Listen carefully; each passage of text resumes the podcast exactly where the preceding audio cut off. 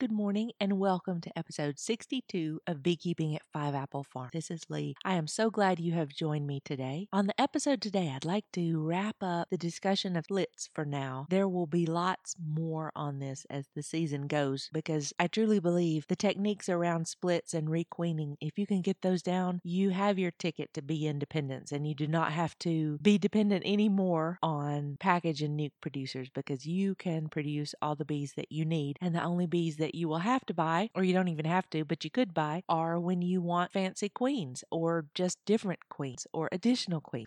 anyway, if this podcast does have a goal, it would be to get you to be independent. And then a little later in this episode, I hope to get to some of the questions that folks have sent in on the Facebook page and on Patreon. Finally, the next episode I plan to do on inspections. This will kind of count the next one, that is, kind of count toward Bee School Radio, which I really thought I could just do a few episodes to get people a little extra content to supplement their B schools, but so many of them were canceled this year. I feel like I am willing to do more episodes. Beginners, if you would like to write me and tell me in particular uh, techniques or processes or the biology that you would like to know, then I will be glad to build an episode around that. Otherwise, it's kind of hard because I have no idea what people are wondering about. And so, by all means, please write in, give me topics, and it gives me an to dig around and find out things and share them with. Before I go any further, let me send a big thank you to the newest patrons over at Patreon. That's Tom W., Lori, and Paula D. Thank you all so much for your support and to all the patrons. Thank you for your patience as I've run behind on some of the things I try to post for you guys. But hopefully things are settling down now, at least to a, a steady state, and I'm going to give it my best shot to get back in the groove of posting regularly. So the last technique I want to share with you about about splits. I've heard it called a Mississippi split. I've heard it called a Doolittle box. That's what I tend to call it in my yard is a Doolittle box, only because I read somewhere that somebody heard that somebody read that somebody said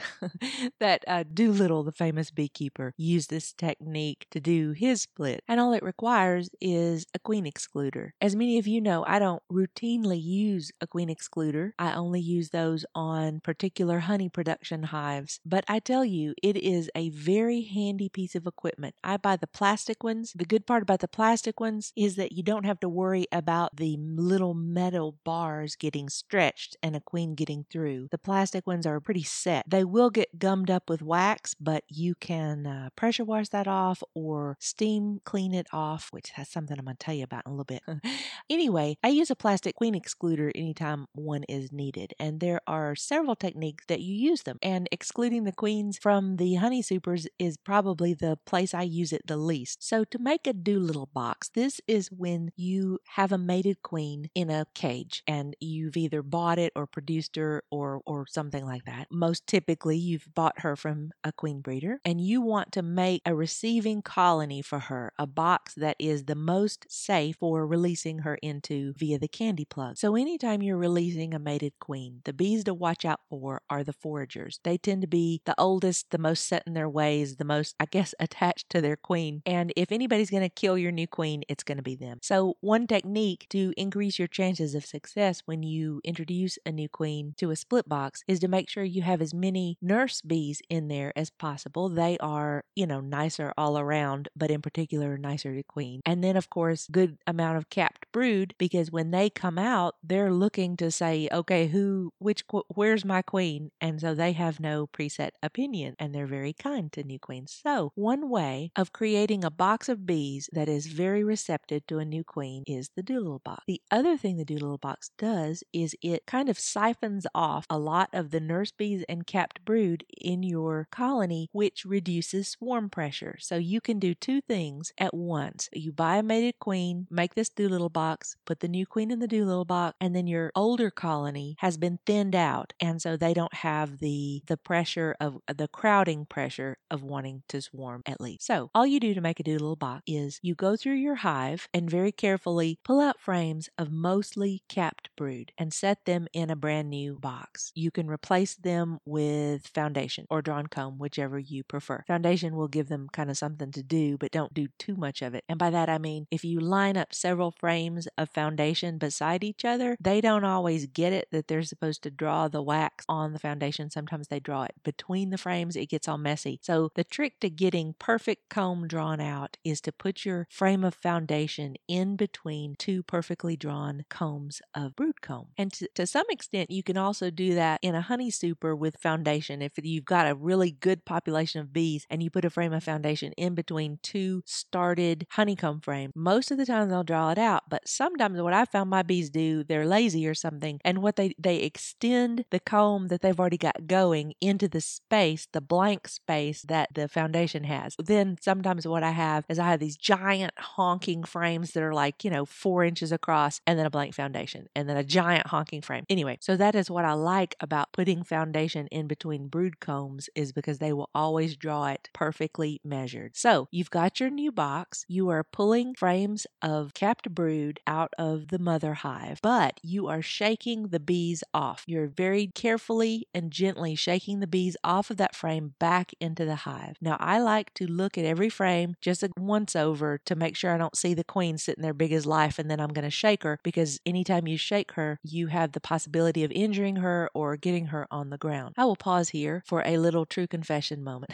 I want to tell you some of the mistakes I make so that you will know it happens. Even when you're more experienced, it happens. This is something I have never done before in all these years, but I did it yesterday, and that is I accidentally killed a queen. Thank goodness it was not a queen I planned to keep and use in the breeding program. She had kind of flunked in that department, but I didn't intend to kill her because I actually intended to let her draw out more comb and produce more brood for splits I'll make later. But what happened was I was removing some frame, shaking off the bees back into the uh, mother hive, and I went too fast. And obviously, I picked up a frame, glanced at it, didn't see her, shook off the frame, took it to where I needed it. A little while later, I looked back over at this hive and I noticed there's a, a bundle, a little cluster of bees on the ground, which is never nothing. well, almost never nothing. And so I was like, what is going on over there? So I go over and move the bees away with a piece of grass, and there was my queen, and she was obviously injured. She was curled up. She was not dead, but she was badly injured. I, I don't know what exactly happened. I don't know if I accidentally smacked that frame on something and injured her or if she got slammed too hard against something. Anyway, it was my karma for moving too fast, moving too hard, and I accidentally injured that queen, mortally injured that queen. And of course, that created a whole new problem besides being a waste and a loss and just beekeeper error. I created a whole new problem because now I have a queenless hive and I don't want that hive to produce another queen because I'm not satisfied with that uh, queen line. So I'll have to do a few tricks to requeen that hive with somebody that I want to head the hive. Anyway, that was a pause of it happens to everybody. I can honestly say I have never done that to a queen before that way. Now I have smashed queens. I didn't see it happen, but I've put hives back together, heard a terrible crunch at some point, and then the hive about 10 minutes later starts making that awful queenless roar. It's a deeper tone. It just to my ear it just sounds unhappy, and whenever I hear it, I definitely give that colony some attention. But anyway, that is all to say. Be careful when you're shaking the bees off the frame. You do want to look on there, make sure your queen is not on there. She is less likely to be uncapped brood, but she can walk around anywhere. She can be on any any surface in that hive, including the inner cover. As you experienced beekeepers know, you know, you'll always see experienced beekeepers when they pull off that inner cover, kind of give it a once over because if you do this long enough, there'll be a time where you're like, oh my God, there there's the queen walking around on the inner cover. And you want to just make sure to safely get her back in the hive. But in this process, what you are attempting to do is to get naked capped brood comb frame. So you shake off the bees gently, not shaking your queen, and you place them in that new box. Then when you're done, you put the queen excluder over the top of that colony that you're working with, and you put that bee free or mostly bee free box of capped brood frames back on top. And what's going to happen is within a few hours or definitely by the next morning, all those brood frames will be covered with nurse bees. And you also know, as much as we can know on these things, that the queen's not in there. So it makes it super easy to just pull off that box, put it on a new bottom board, get it all set up somewhere else in the apiary, and put your caged queen in there. It's just going to be a box of bees that is much more likely to accept her. Now, I do like to leave them queenless at least a couple hours. They usually know once you remove it off the hive. I can hear them change their tone. Gosh, it, usually within under 20 minutes. But if you leave them a few hours and then you take your caged queen, there's this neat thing you can do. Once you hear them know that they are missing a queen, queen, if they're really missing her, you can take take that caged queen and hold it down to them, like just hold it kind of in your hand, but right on the bars on top of the cage. And you'll see the bees run up and kind of see what's going on with her. If they are ready to receive her, they will start fanning because, and they're fanning. They're telling their sisters, oh my gosh, here she is. We thought she was gone, but no, here she is. We don't know why she's in this cage, but there she is. Now, I still don't do a direct release if she's a queen that I, I have reason to want to definitely keep alive. I still let them release her via the candy plug, but it is delightful and it's a fun thing to play with when you have a queenless hive, particularly this Doolittle box that's already young bees and already more receptive to a queen, and you you let them know they're queenless, and then you show them a new queen in a cage, and it's just reassuring to me to see them fan, and that makes me think it's going to be a successful candy cage introduction. Now, of course, this Doolittle box that you have set off somewhere else in your apiary, you definitely want to give them some food frames or a feeder and a pollen frame out of that original mother hive because again since you've moved them you've lost your forager bees. They don't have any foragers of their own for a couple weeks so you want to give them a good pantry. And then they've got their new queen they've got a feeder which seems to make them more willing to accept a new queen and you've got a split that has a high likelihood of doing well. So that's the doolittle box. There are many times this technique of a doolittle box can come in handy. Let's say that you have one hive that's just packed and looking swarmy and just way too congested and you've got another hive that's not, you know, they're kind of looking thin and like they might be struggling a little bit, then a Doolittle box can be a great thing because you can do the box, get your box of mostly capped brood and nurse bees, do a newspaper combine on your not so great hive, and they will, every time I've done it, they have accepted, you know, everybody has gotten along, no problem. I mean, the newspaper, there are some who would probably say you could just do it directly, but I, I like the newspaper. It slows them down a little bit and just buys them a little time to all be chill with each other. For those beginners who don't know what a newspaper combine is, it is another very handy technique, and all it is is you lay a sheet of newspaper in between two boxes of bees from different hives that you are ready to combine. Obviously, you only want a queen in one of those boxes. What the bees do is they it takes them some time to chew that newspaper into shreds and drag it out, and during all that time, they get used to each other and there's no fighting. Some people will cut slits in that paper to give them a head start. It just depends on on what you're doing. The one tip I will give you is if if you're doing a newspaper combine, whichever hive has the foragers coming and going, you want to leave that one on the bottom and leave the foragers coming and going into their own box. And then the one you're introducing that you're moving from somewhere else that's not going to have an automatic forager population, that one I usually put on top. Um, I do make sure they have ventilation, especially in the hot summer, because you're closing off their bottom ventilation at least for a minute with that newspaper. So I make sure they've got upper ventilation, but I also make sure that I don't arrange it so that the at home forager population is suddenly going into that new box because in, that can cause fighting. So, anyway, those are a couple of techniques I hope will be helpful to you in your progress as you learn all of these combining techniques. And if you're experienced, then this is just a good overview of those handy things that you may have forgotten about. Or if you're one of those beekeepers who's actually familiar with all these techniques, but you just like to listen to bee podcasts, welcome. I'm your kinfolk. I do that too.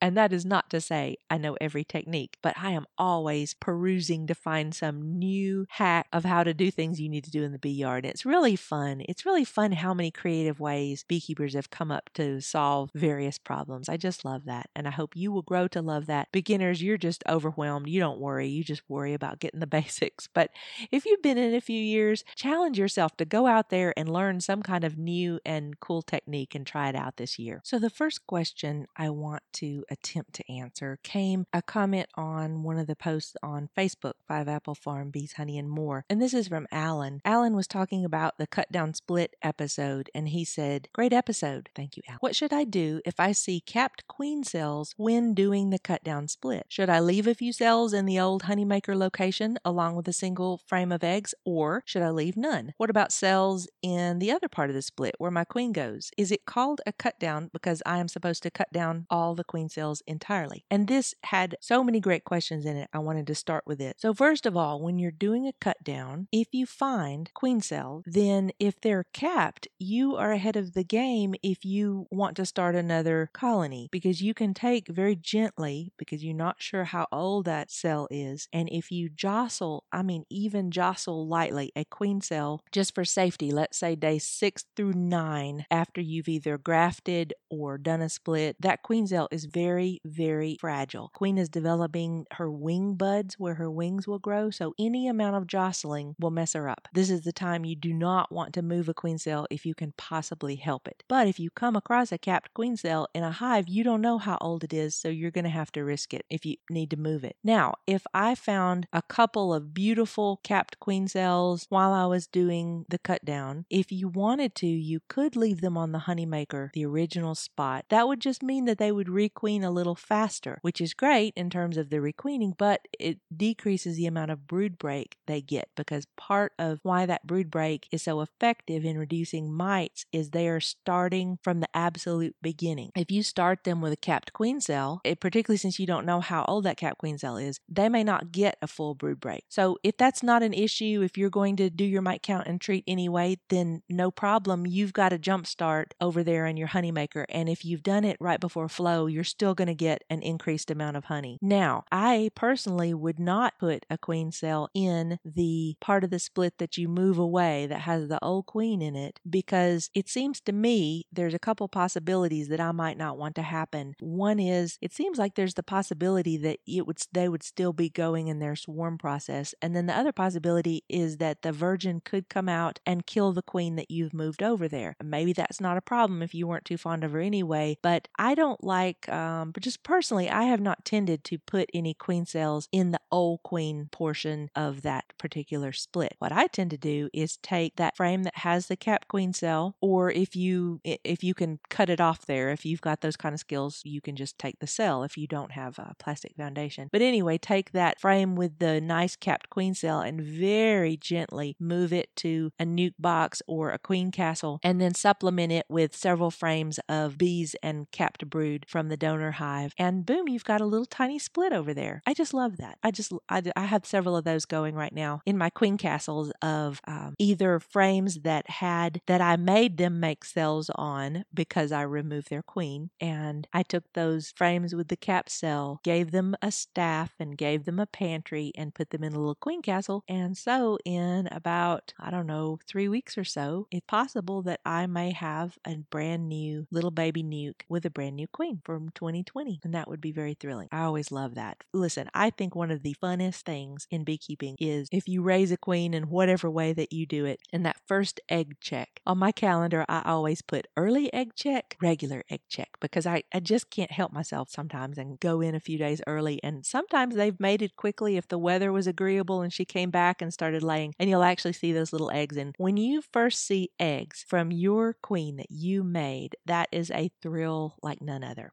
in my opinion. Now, remember, you're not done evaluating her. If you see eggs, that's great. Okay, she mated and is laying. But to me, the quality control before you pass that queen on is to wait for capped brood and to make sure that they are worker brood because there is the instance where, for whatever reason, the queen is very poorly mated. She can be a drone layer, or if she doesn't get to mate, she can be a drone layer, and you can't tell that until the brood is capped. And then it will be very obvious because you'll have all these weird vitamin capsule looking caps in among the worker brood, and that's all wrong. That's a sign that something is desperately wrong. So I like the quality control of watching and making sure that she has a nice big patch of smooth, perfect worker brood before I put her in to head a hive or to sell in whatever way or to pass on to a friend. And finally, the most the part of this question I very much wanted to clarify. Alan asked, "Is it called a cut down because I'm supposed to cut down all the queen cells entirely?" And no, to the best of my knowledge, it is called a cut down because you are reducing the space. Again, since this was originally used for comb honey, you are packing bees in a small space but making it to where they don't want to swarm. And so I believe the cut down refers to the size that you are altering, or really, I guess it's more the density of the bees. But I guess the takeaway, maybe the takeaway is that don't think of cut down as being really descriptive. Let's just call it the name of this thing because we're using it in a way that that's not about comb honey. So, to be completely honest, I don't exactly know what they mean by cut down. I believe it's about the space, but it's definitely not about cutting down queen cells. Now, that said, I have read in a lot of British blogs that when they're doing a split, for reasons I don't completely understand, when they find a cap cell, they will cut all the cells out and let the bees start from the very beginning. Now, maybe that's to get the brood break. I'm not exactly sure, but that's just up to you whether you want to harvest those queen cells and use them in places or ways that you want to, or get a head start on that split, or if you want to cut them down so that you will know the age of the cells in that hive. The benefit, if you did elect cut the queen cells down, which of course you would only do if you've got access to more egg frame. If you decided to cut the queen cells down, the only advantage I could think of was then at that point, once they make queen cells, they're all the same age and you know what that age is. So if you're planning on harvesting several queen cells out of there, that would be the way to do it. Because if you don't, if you put a capped cell of unknown age in there, and let's say they make some more cells, well, that first one to hatch out, emerge, is going to go and kill the others. So you've just, you know, messed up the process if you were trying to make multiple queen cells uh, to use. So I hope that clarifies rather than complicate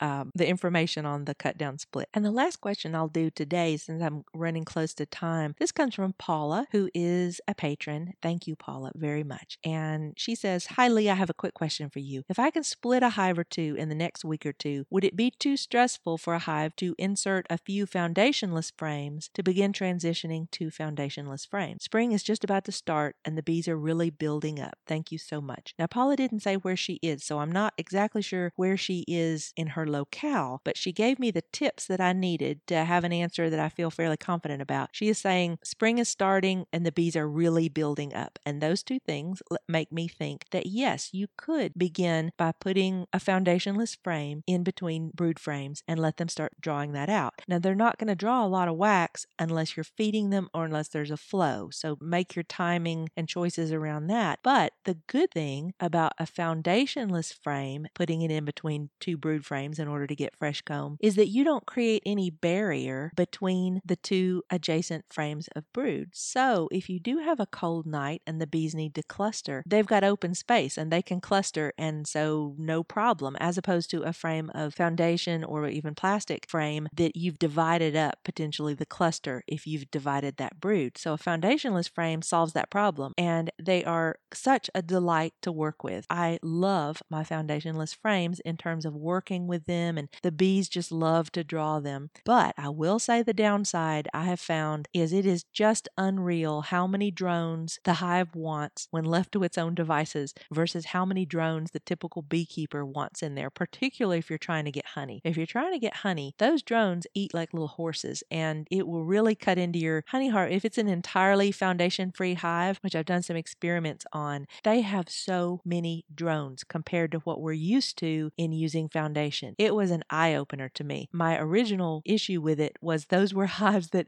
I actually wanted to find a queen at several several instances and you go to try to find a queen in a hive that has a ton of drones. Now, just uh, again for beginners, if you were to open up a hive that you've installed on foundation and you see a ton of drones, that is an alarm signal because you shouldn't have that many drones. And that means your queen may be shooting blanks and become a drone layer. So, definitely, if you see an extraordinary amount of drones in a hive that's on foundation, that's a definite signal to check deeper. On the other hand, if you see a ton of drones in a hive that's on foundationless frames, that could be completely normal depending on that colony. So, that's the pro and the con that I've found so far on the foundationless frames. I love having the wax that's just pure, clean wax that you can harvest later if you want. That is a delight. It's so easy to clean out the frames. You just take your knife and cut that thing off of there, and it's clean. and it's easy to scrape down the frames. I love them all in that respect. And speaking of cleaning frames, let me add this in here real quick. I have gotten myself a wallpaper steamer. I saw some YouTubes on this. Isn't this how all kinds of crazy ideas start? I saw a YouTube,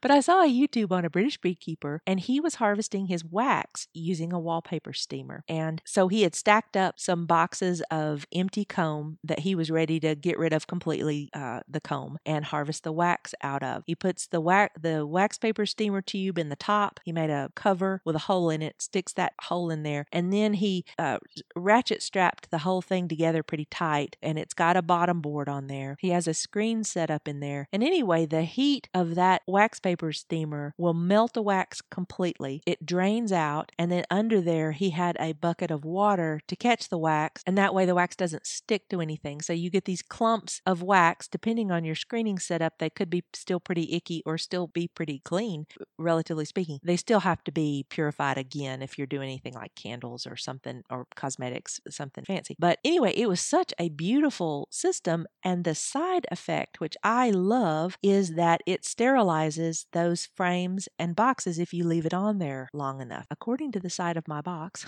on the wallpaper steamer, the steam is 212 degrees, is what it says. And that definitely will will melt the wax. And also, if you leave it there, that pretty much will sterilize a, box and the wooden frames that will be left behind. Now, I use, as I've mentioned before, a lot of plastic frames, or not really plastic frames, they're wooden frames with plastic foundation. And that's just what I started on. And, and I have not gone to wax foundation just because I do have concerns of how much potential um, miticides and chemicals may be in the foundation wax from the commercial wax. I know that sounds kind of hinky, but just because my hives happen to already be completely chemical and treatment free, it's like I don't want to mess it up with that uh, thing because at this point I can sell my wax to people doing cosmetic and it is a rare and valuable substance because it is truly chemical free wax. And by chemical free, I do understand that just simply means chemicals that the beekeeper added versus anything they may encounter in the environment. Anyway, that's why I haven't used wax foundation. But long story short, let me wrap back around, or I should say, short story made long, let me wrap back around. I wanted to, I had heard that the wallpaper steamer setup would melt plastic foundation. Let me report back. It will melt plastic foundation so fast it's unbelievable. I, I,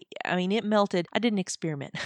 and so I wanted, I had this thought that I might could grab it while it was quick enough when the me- wax had started melting, but the plastic had not started. It doesn't really melt, it warps. And let's just say on my first try, I didn't hit it because it hadn't been steaming very long at all. I run back out there to check on it. I'm doing all this outside. And that wax foundation had completely drooped and doubled over. There was even still wax on it. I mean, it was uh, really the cocoons because this was old brood frame that I was just seeing if I could clean up those frames and and still salvage the plastic foundation. So, experiment number 1 gave me valuable information that it doesn't take long to completely warp and melt down that plastic foundation. I still have hopes that I might do something where I just stick it in there for just a few minutes, like literally standing there waiting on it, and then pull those frames out. And I should be able to, using a kind of putty tool, I should be able to just peel that wax off there and it comes off pretty clean. I've done this based on another YouTube I saw. I've done this by just warming them up in the sun and then using a wide putty tool on the plastic foundation and starting on one end, you can peel the whole thing off. It's not effortless, but it comes off in one piece and leaves a very clean frame that you can then rewax if you want to and, and use again. So anyway, those are my adventures. I just I've been doing this long enough that I have a whole bunch of really icky black comb. And I of course am not going to use that in my hives and I'm even getting more persnickety about not wanting to use old comb from the terms of a disease transmission. So basically if the comb is black in my operation, it is out of there. And I'm doing this as as uh, on a regular basis. Whenever I find black comb, I have a plastic tub that I uh, stick it in, and then I have to get to it pretty quickly, or the wax moths will create this giant mess, and those webs just freak me out. So I, I can't deal with that. I mean, there are people who use the wax moths to actually clean their frames, but I I cannot handle that web mess. So I'm exploring these alternate ways. So anyway, I'll draw this long one to a close and look forward to talking to you next time about inspections. So Michael, thank you for your patience on that. Have a wonderful week. I'll talk to you soon.